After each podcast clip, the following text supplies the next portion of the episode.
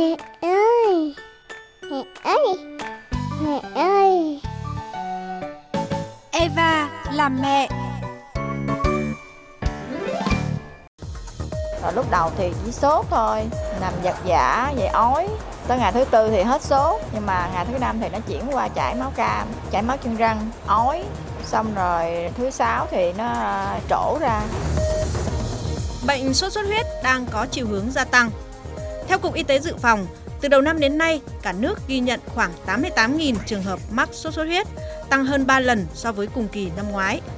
Trong đó có 6 ca tử vong tại Bình Phước, Bình Thuận, Khánh Hòa, Quảng Bình, Tiền Giang và thành phố Hồ Chí Minh.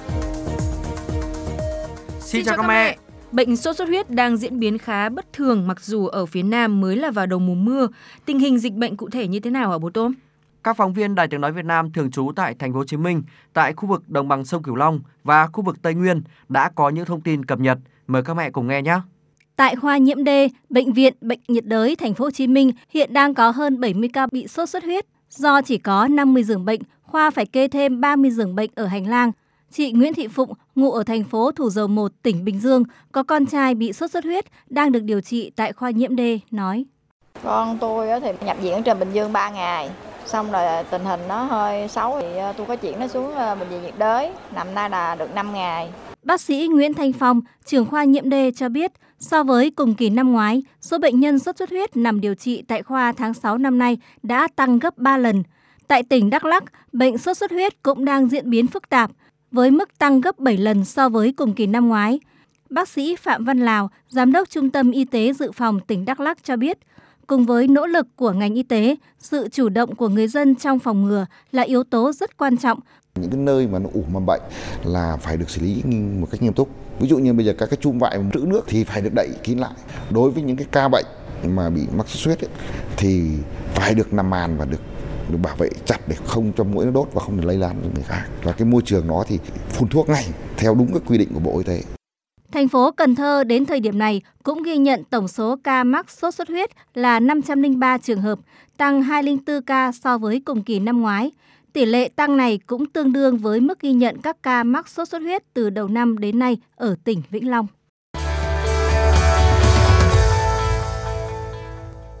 Tại sao bệnh sốt xuất huyết lại diễn biến bất thường như thế nhỉ? À, liệu miền Bắc có thành dịch không ở Mét Tép?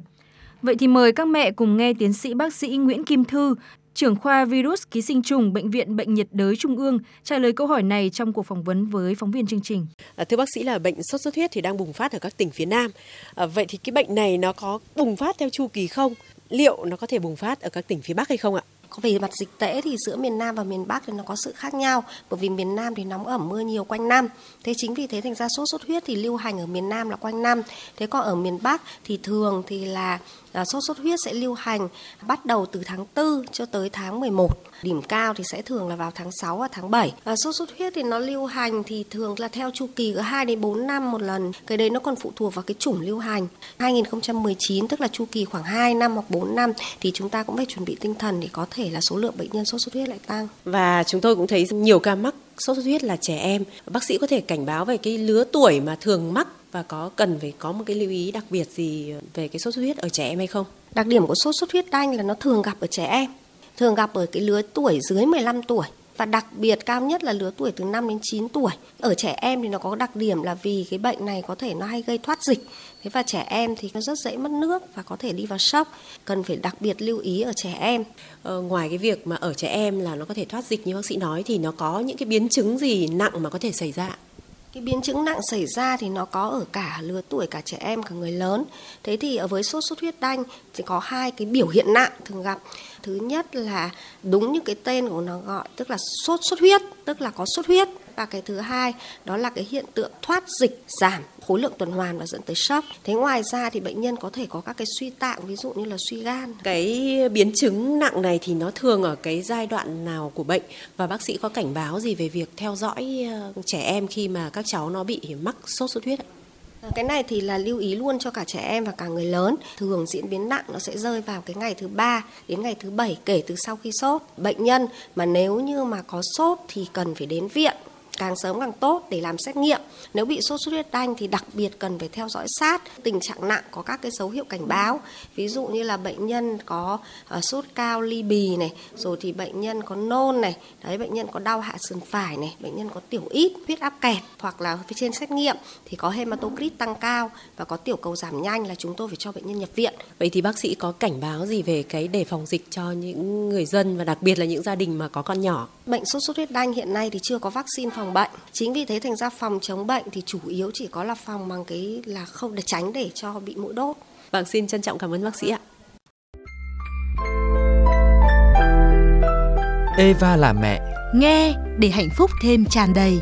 Nghe để yêu thương thêm trọn vẹn.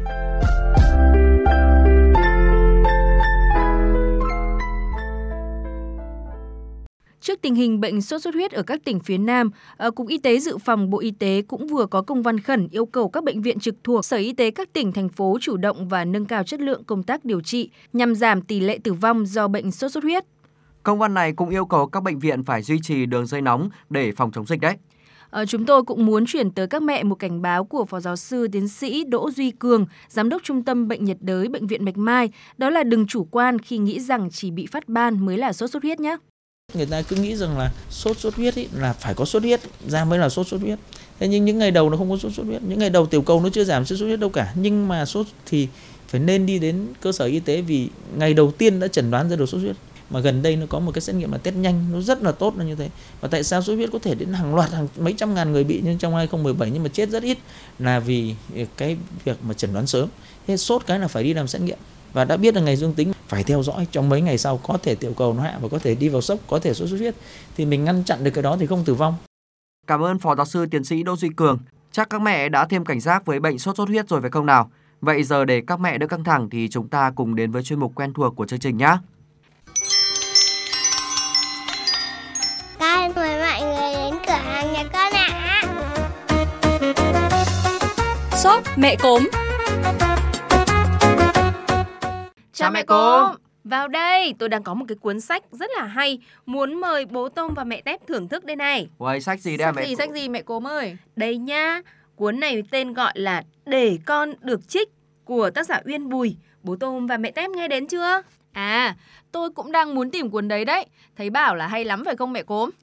Đúng rồi, cuốn sách này ra đời khi mà phong trào anti-vaccine đang lan rộng và được Tổ chức Y tế Thế giới đánh giá là một trong 10 vấn nạn lớn về sức khỏe của thời hiện đại. Thế nên là cái cuốn sách này thu hút sự quan tâm của rất nhiều cha mẹ luôn. Uầy, thế à? Thế thì cụ thể như thế nào hả mẹ cốm? Ừm, để con được trích giúp cha mẹ hiểu đúng về vaccine và hệ miễn dịch để có cách bảo vệ đứa con thân yêu của mình. À, cách viết lại rất hấp dẫn, lôi cuốn nữa. À, bây giờ thì chúng ta cùng nghe anh Nguyễn Thanh Tùng, trưởng phòng truyền thông của công ty cổ phần văn hóa và truyền thông Nhã Nam, đơn vị phát hành cuốn sách này chia sẻ nhé. Cuốn Để con được trích là một cuốn sách với cái chủ đề là khoa học tìm hiểu về hệ miễn dịch cũng như là về vaccine. Tuy nhiên lại không viết với giọng văn của những cái cuốn sách mang tính hàn lâm hoặc là chuyên ngành mà viết với một cái giọng văn nó dễ hiểu và gần gũi với độc giả để cho những bà mẹ à, không phải chỉ ở thành phố mà còn ở những cái vùng sâu, vùng xa, những vùng nông thôn, những nơi mà ít tiếp cận với các cái phương tiện thông tin khoa học ở trên thế giới, họ có thể hiểu rõ hơn. Thì từ đó có thể làm, đưa ra những quyết định sáng suốt bảo vệ sức khỏe cho con em của họ. Đây là cuốn sách được các bác sĩ chuyên môn giỏi và giàu kinh nghiệm như là thầy thuốc ưu tú, tiến sĩ bác sĩ Hoàng Hồng, nguyên phó viện trưởng Viện Kiểm định Quốc gia Vaccine và Sinh phẩm Y tế, cũng như là có cả sự xuất hiện của bác sĩ Minh Lê, bác sĩ Vân Hương. À, tác giả Uyên Bùi là người chuyển ngữ bằng những cái câu chuyện sinh động cho chúng ta dễ hiểu và dễ nhớ nữa. Đâu đâu đưa tôi xem nào. Ừ, Uầy, thông qua câu chuyện của bác sĩ Lê với cô bé Gigi. Ừm, hấp dẫn hấp dẫn đấy bố Tôm ạ.